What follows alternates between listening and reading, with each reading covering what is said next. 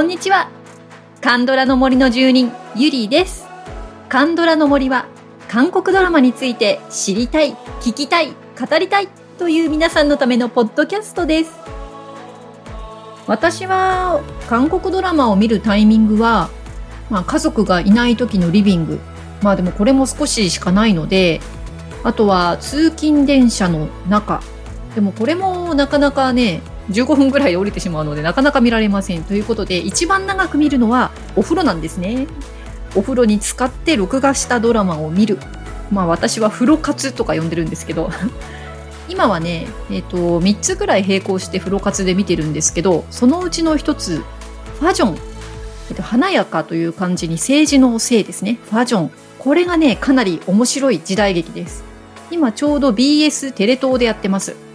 主人公はジョンミョン・コンジュっていうあの、まあ、コンジュママなので王の娘なんですけれども、えーと、時代としてはあの王になった男とかねあれと同じなんだよね時代が。で主人公のイ・ヨニさんがあの私、まあ、こういうのま出身なんですけど出身って変だけどある素敵な日に出てきたねあの女性のキャラクターの方ですごい素敵なんですよね。でそして男性の俳優さんでソガンジュン、あ、これも本当に素敵です。でなおかつですねベテラン人がすんごい素敵すぎなんですよ。もうあのナビレラにも出てきたねチョソンハさんシン・ウンジョンさん。そしてヴィンチェンツォに出てきたキム・ヨジンさんカクドンヨンさん、えー、気候号、ね、チョン・ウンインさんイ・ジェヨンさん。秘密の森からオム・ヒョソプさん。で最古だけど大丈夫とか星から来たあなたのキム・チャンワンさんそしてイ・ソンミンさんアン・ニサンさん日本からは大谷亮平さん。日本ロケもあって京都渦政でもロケしてたんですよね。本当にあのいいドラマなのでぜひベテラン好きな方にはおすすめしてます。探してみてください。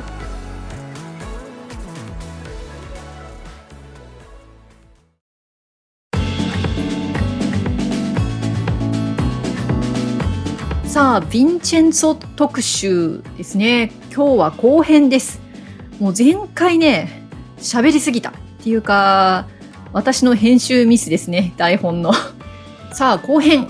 後編も、なんだかんだ言って、じっくり熱く語っていきたいと思います。後編はね、えー、追加質問と、あと、皆さんからたくさん感想をいただいてますので、今日はそれをご紹介していきます。ここからネタバレが入りますので、え皆さん、ネタバレが嫌な皆さんはここでストップしてください。さあ、最初は追加で募集した質問ですね。もし、クムガプラザの一員になれるとしたら何の店をやりますか？はい、あの、クムガプラザ、ま、ヴィンチェンツォが金塊を探しに来たあのビルですけれども、まあ、個性的なお店、個性的な人たちがいるわけですよ。でもヴィンチェンゾたちに会えるんだったらあそこにちょっとねこう店を一軒構えてお客さんとしてやってきてくれるヴィンチェンソに会えたら素敵ですよねということであの何人かね回答いただきましたんで紹介していきましょう。もしクムガプラザの一員になれるとしたらまずねやっぱり飲食系が多かったんですけれどもキリママさんコーヒー店チコさんカフェ。いいね。そして笠野ファミリーさん。スイーツのお店ね。クムガプラザにはスイーツのお店がなかったからコーヒー味のマトリッツォとかを販売。笠野ファミリーの癒しになりたい。これもいいね。そしてコンコン素朴ファイティングさんはフンオパンあードラマに出てきたあの船焼きですね。あの船か恋かとか言ってたやつ、まあ、日本で言えばたい焼きみたいなものですね。フンオパンのお店でしょうか？きっとヴィンチェンツォが通ってくれるはず。うん。なんか、船焼きのね、餌でヴィンチェンツォを釣りたいですね。そして日本料理屋。これはチャヨンになりたいさんですね。ロブコさんはイタリア料理店で修行をさせてもらい、怪しいイタリアンをマスターしたい。結局、ヴィンチェンツォってあそこのイタリアン食べられるようになったのかな？なんかずっと吐き出してましたけどね。あそこでの修行ですね。はい。これがまあ飲食系ということで、次。えー、カーミットさん。美容室。戦闘態勢に入る時の前髪上げスタイルセットが得意ですおおこれねもう一人いるんですよライさんも美容室ヴィンチェンツォ・カサノの前髪を好きに上げ下げできる特権欲しいお二人とも前髪できましたねうん、カーミットさんとライさん、この、ね、ツボが一緒ですね。そして腹巻さん、学習塾。おー、学習塾ね。確かに今のクムガプラザには入ってないですよ。そして、えー、最後はね、花屋さん。これお二人からいただいてます。ピンさん、花屋。ペコ4201さん、フラワーショップ。クムガプラザを華やかにしたいです。いいね。明るい雰囲気になりますね。なかなか明るい雰囲気のお店がなかったものですから、クムガプラザ。ね。私、クムガプラザで出店するとしたら何やるのかな？うーん。やっぱりカフェがいいかなね、あの、ヴィンチェンツォの好きなね、エスプレッソを準備して お待ちしておりますってところかな。はい、小さな質問を挟んだところで、さあ、今日のメインイベント、ヴィンチェンツォについて感想等お好きに語ってください。という内容でいただいた皆さんのコメントを紹介してまいりましょう。さあ、頑張って読んでいきますよ。はい、まず、ポッドキャストネーム、お名前、こぐまさんから、一言で、最高です。ハイジさん、面白かったルカさん、爽快すぎるピンさん、かっこいいしかないです。大好きです。うーん、もう一言叫びたくなりますよね、このドラマね。さあ次はね、グムさん。うまく説明できないけれど、とにかく最高のサイダードラマでした。サイダーのようにこうシュワッとスッキリね、時々効果音でもシュワーって出てきましたけれど、サイダードラマでした。そして次は、佐賀ゆりさん。とにかく音楽の使い方が最高に良かった。クロエさん。久しぶりにハマって何回も見ているドラマです。伏線の張り巡らせ方も好みだし、音楽も素敵な使い方。何よりケミが最高。うん、音楽良かったですよね、本当に。もう OST もね、Apple Music、あの iTunes の方には出てるようですし、ちょっとまだ私聞いてないんですけど、うん。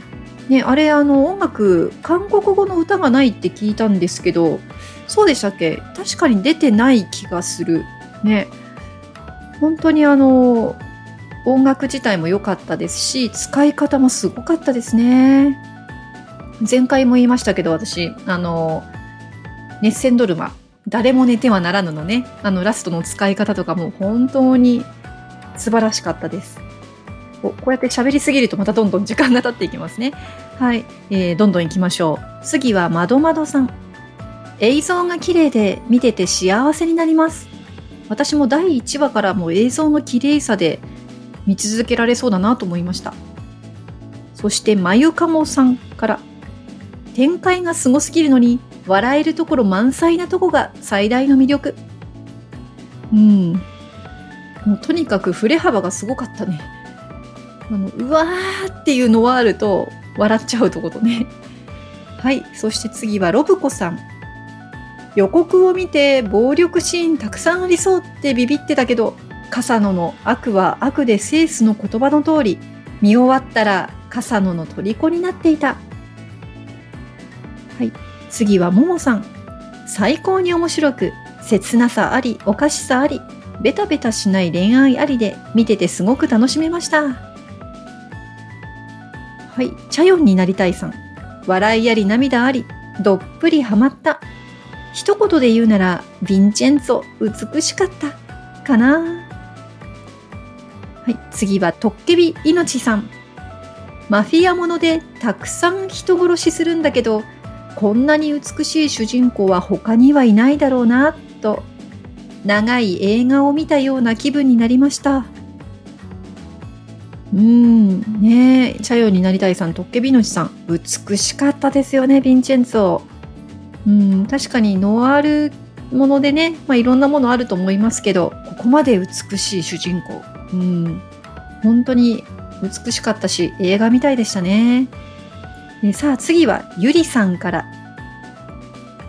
ただのノワールものではなく絶妙なユーモアを交えてきて良質なコメディの要素も含んでいるというこれまでに見たことのないタイプの作品でした。ただミョンヒと反則の殺し方があまりにも残酷で極悪人ならば何をしても許されるのかというのがモヤモヤしました。正義の力では立ち向かえない巨悪には悪で立ち向かうしかないということなんでしょうけどゆちゃんを殺した猟犬を騙して爆弾で殺してしまったところも後味が良くなく自分の周りは素晴らしい最終回だったという意見が多かったんですがそうは思えなかったかな。はいゆりさんありがとうございます。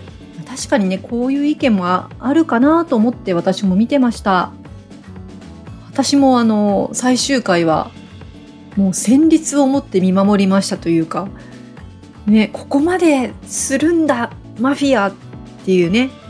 うん、まあ、ゆりさんのようなね感想をお持ちの方も結構いらっしゃると思います。はい、えー、次はゆかさん。タイムラインのにぎわいに誘われて見始めましたが感動巨編でした。司法対民間正義対悪弁護士なのにアクションの見せ場とかエンタメ要素満載で感動巨編でした。不時着以来の感動作品でした。これ愛の不時着ですね。うん。もう本当にあのエンタメ作品としてはもう最高の盛り上がりを見せましたよね。はい、えー、次は恵子さん。宿命を背負うマフィア。笠野の苦悩を描いた物語だけどユーモアを交えていたので暗くなくセリフの一つ一つが心にしみることも多く見応えがありました。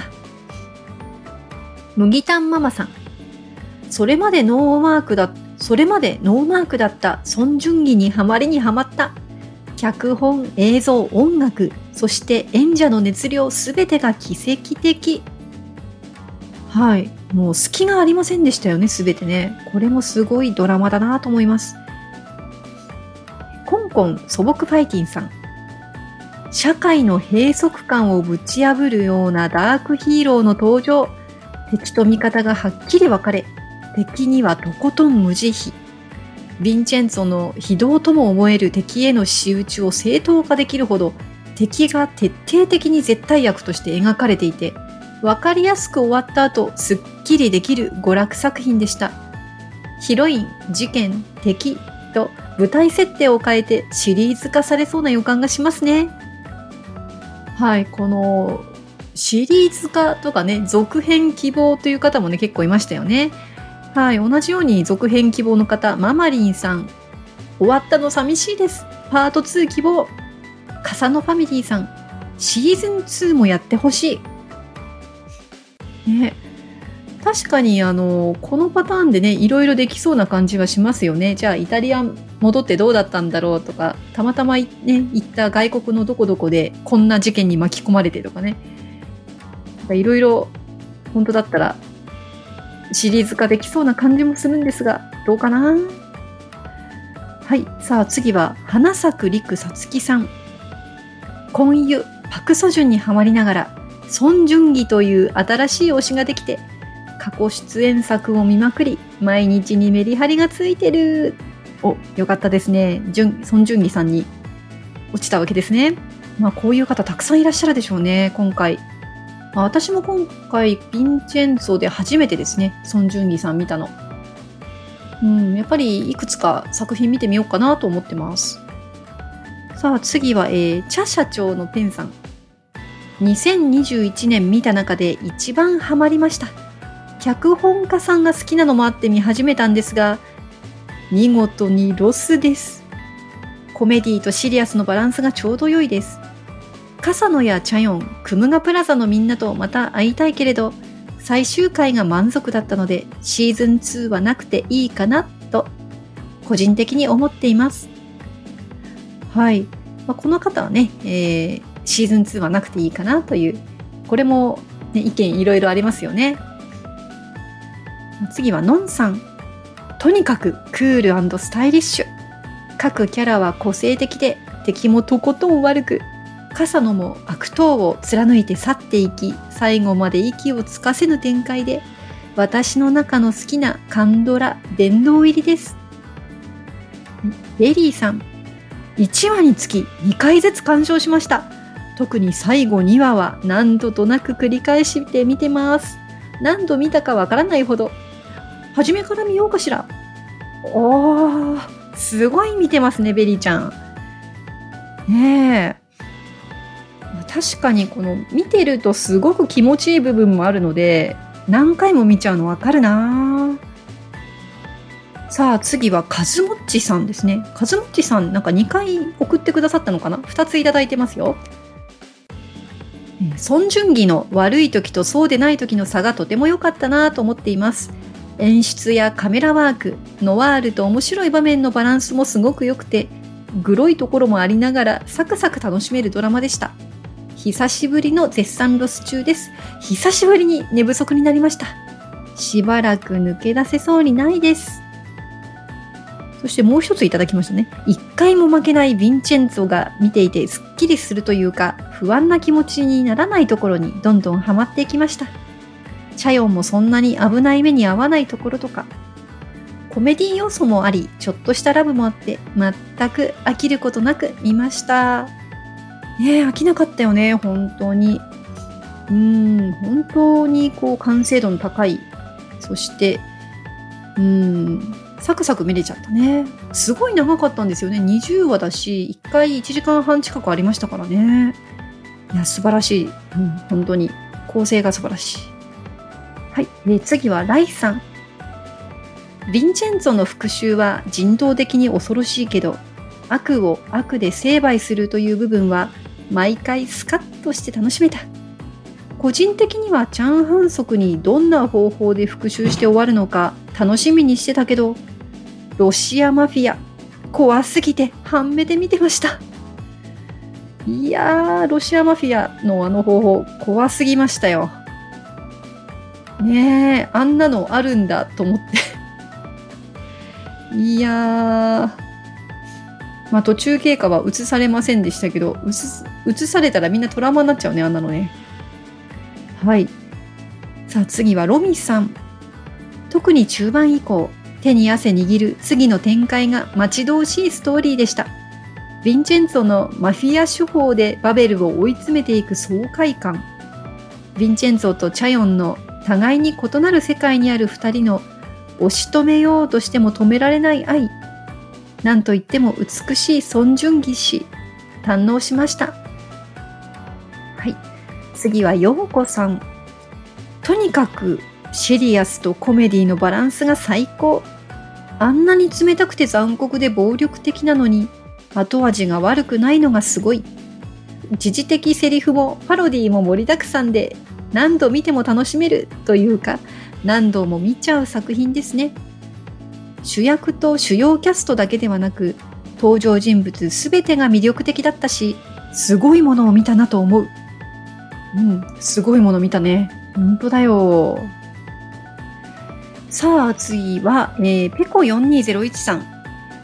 最後のコメントになりますね。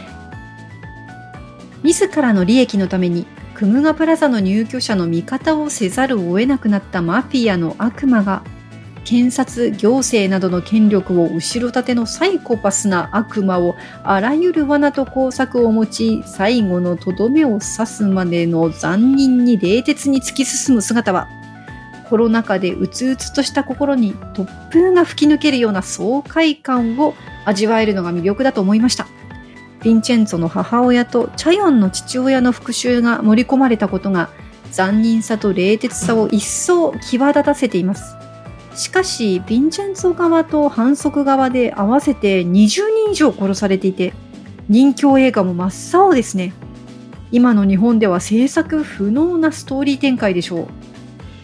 俺のルール、悪は善より偉大なりとのたまう。ダークヒーローの潔さにも憧れますね。正義とは悪とは何かを問いかけられている気がしました。ノワールからコメディ、コメディからシリアス、シリアスからノワールと緩急のつけ方が絶妙で、久しぶりにエンディングまで飽きることなく楽しめたドラマでした。はい。ありがとうございます。ペコ4201さん。そうか。20人以上死んでた。おー、もしかしたらもっと死んでるんじゃない？うん、結構さ、最初の頃とかも、あの、爆発で、ね、何人も死んじゃったりとか、うん。いやー、個別に殺された人でも、うん、かなりいたと思うので、よく人が死ぬなと思って見てましたね。うん。まあ、それでも、この、なんていうのかな。やっぱりお父さんが殺されました。お母さんが殺されましたっていうと、その、ものすごく暗い感じで、まさにまあノワール的にというか、あの、本当に復讐心ギラギラで進んでいくようなドラマになりがちなんですけど、なんかそういうところがないんですよね。あの、悲しいのは悲しいし、あの、そういうのはあるけれども、まあ、それ以上にこう、なんか、なんだろう、ぶっ潰してやるっていうのかな。うん、でも明るさもね、こう、出てくる、こう、爽やかな。なぜだろう？これ、本当にキャラクターに依存してるような気がするんですけれども。まあまあまあ、あの、コメディ、シュリアス、ノワール、本当にあの、うん、うまく作ったドラマでしたね。いやー、皆さんのこのコメント、本当に熱いです。このヴィンチェンツォというドラマの凄さをね、皆さんに語っていただきました。私も今2回目のヴィンチェンツォ、えー9話まで来たかな。うん、皆さんのあの好きなシーンとかね、あのいただいたコメントとかを見ながら、読みながら、また2回目をどんどん楽しんでいきたいと思います。さあ、今度はね、最後のコーナーになりますけれども、追加の質問。はい。あの、追加の質問ありますかって、はい、最初のアンケートに書いたら、結構ね、複数の方から、何人からか同じ質問が来まして、まあ、まとめて言えばですね、ヴィンチェンツォとチャヨン、その後どうなったと思いますか？ということです。20話最終話で1年ぶりに再会した2人が美術館で会ってそのままお別れしていくわけですよね。でその後どうしたんだ？あの2人は描かれないまま終わりました。さあ皆さんのどうなったと思う？という質問に対する回答をご紹介していきましょう。まずいただいたのはピンさん。一言。あのまま。あのまま。うん、もう会えなかったってことでいいのかな？うん。会わなかったんじゃないのかなという、はい、えー想像をしている方、コンコン素朴ファイティングさん。おそらくもう二度と会うことはなかったのではないかと思います。ヴィンチェンツォはマフィアである自分とチャヨンは住む世界が違うと分かっていながらも愛してしまった。チャヨンもヴィンチェンツォを愛しながらも共に生きることはできないと分かっていたのではないでしょうか。もう二度と会わないこともできたけれども、一年という時間を置いて再会しに来たのは、お互い抱いていた気持ちを伝え合うため、別々の道を歩むために必要な儀式だったのかもしれないですね。はい、なるほど。あれはもうお別れのための再会だったということですね。うん。はい、えー次はカーミットさん。直接の連絡は取らないけど、互いの近況をしょっちゅうググっては、その活躍ぶりにさすがと思って嬉しくて、ちょっと涙ぐみながらも微笑んでいる。チャヨンはイタリア語と格闘技を習っている。ヴィンチェンツは島のチャヨンの部屋で、名前を付けた植物を育てて水やりを欠かさない。この名前のところでカッコ書きで、ヨビンさんの過去の役名とあります。あの、もともと藁のね、あの、オフィスにあった植物たちが、ソン・ジュンギさんの過去の役名で呼ばれてたんですよね。なので、その逆を、あの、カーミットさん、はい、お書きになったと思いますけど、なんかこう、ちょっといい感じで思い浮かぶ、その後ですね。なるほど。はい、そして、えーチャヨンになりたいさん。最終話の最後のシーン、別れのシーンに見えた。もう会わないのかなって気がした。希望は幸せになってほしいけど。うん。なんか、そうね、もう、嬉しかったとかそういう感情が出てる感じではなかったもんね寂しさをこう出している、うん、別れのシーンでしたよねはい、えー、ここからは、まあ、再会があるんじゃないかという人たちの、はい、コメントを読んでいきましょう。原巻さん。今後も年1回だけ織姫乙姫と彦星のように会うだけ。ペコ4201さん。ハッピーエンドでもなくサッドエンドでもなく、このまま彦星と織姫の状態が続くと思います。ヴィンチェンツォはチャヨンを悪の世界に巻き込み迷惑をかけたくないと。チャヨンもヴィンチェンツォの気持ちが痛いほど分かっているからです。再会した美術館で憂いある別れの面持ちがそれを物語っています。うん。ね、お二人とも織姫と彦星っていう表現でしたね。そうそう、年1回。芸術大使だっけ？なんだっけ？なんかそういうあのね、交流のイタリアからの一団に紛れて、ヴィンチェンツォが来てましたので、もうなんでそれだけじゃ、なんでそれしかダメなのかなって思っちゃったんですけど、他にもなんか団体はいろいろありそうなんですけどね。まあ一応そういうちょっとこうね、織姫彦星の感じ。まあ、これもアジアならではですかね。同じですよね。あの、伝説としては。多分、中国、韓国、日本あたりはね。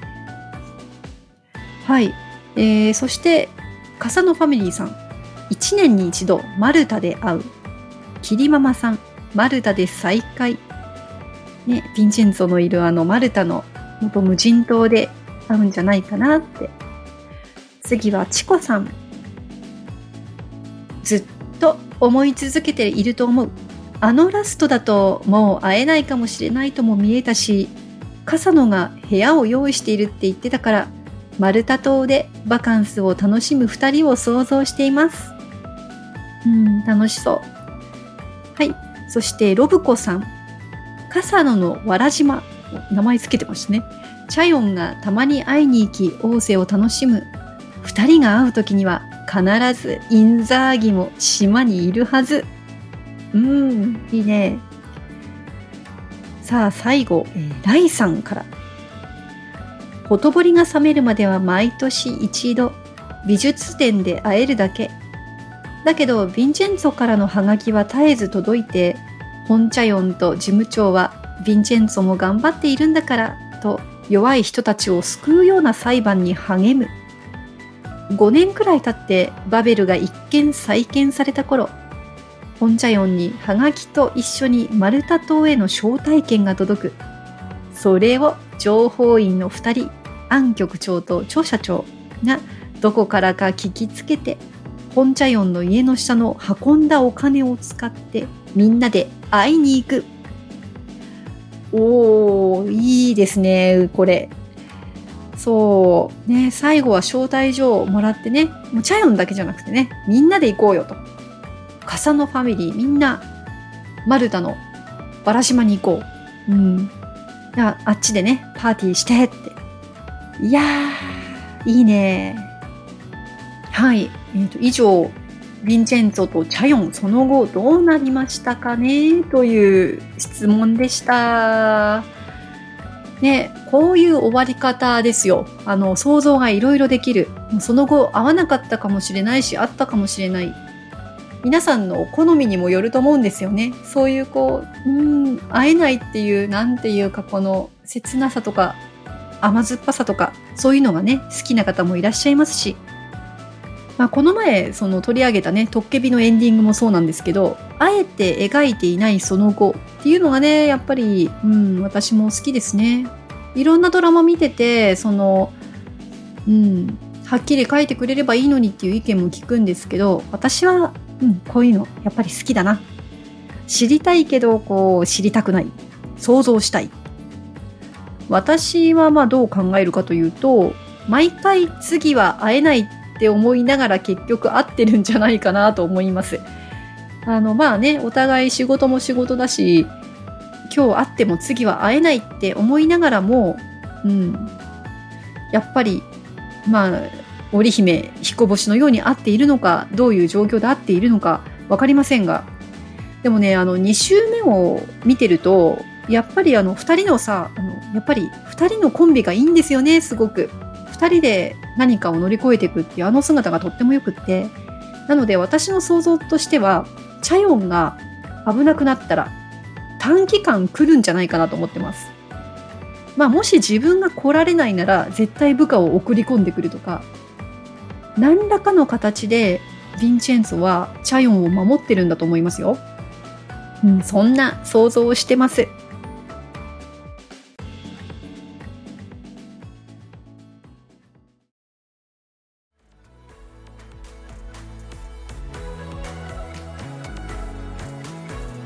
はい、えー、やっと終わりました、ヴィンチェンツォ。うん、やっぱりちょっと構成ミスったかな。あの後半の方がちょっと短めにやっぱりなりましたね。